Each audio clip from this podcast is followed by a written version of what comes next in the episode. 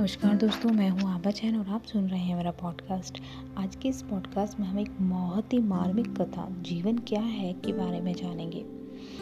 कथा हमें समझाती है कि प्रतीकों के ज़रिए अगर हम समझें तो जीवन के प्रति हमारा दृष्टिकोण बदल जाएगा और हमें सच में पता चलेगा कि जीवन क्या है। तो चलिए इस कथा को शुरू करते हैं। एक बार टॉलस्टॉय से एक जिज्ञासु ने प्रश्न किया, जीवन क्या है?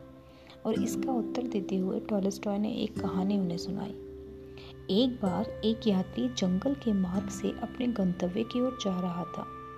तभी अचानक एक जंगली हाथी ने उस पर हमला किया और पैर उठाकर लगभग झपट्टा मारा।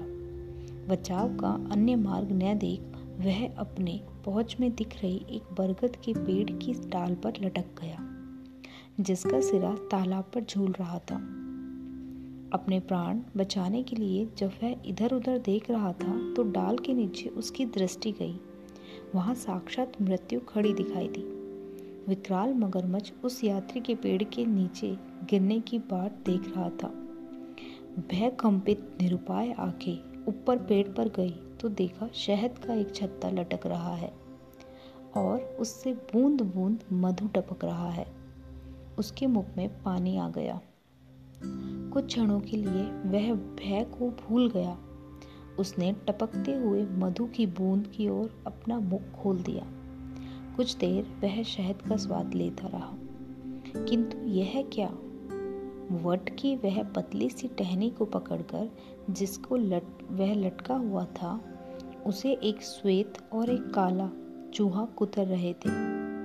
इस प्रकार टहनी थोड़ी ही देर में टूटने वाली थी। कहानी यहीं खत्म हुई। जिज्ञासु का मुख प्रश्न की मुद्रा में उठा हुआ था। उसे देख टॉलस्टॉय ने पूछा, समझे या नहीं? तो क्या आप समझे? टॉलस्टॉय की कहानी का क्या मतलब है? चलिए आगे देखते हैं। जिज्ञासु मौन रहा। टॉलस्टॉय ने समझाना आरंभ किया।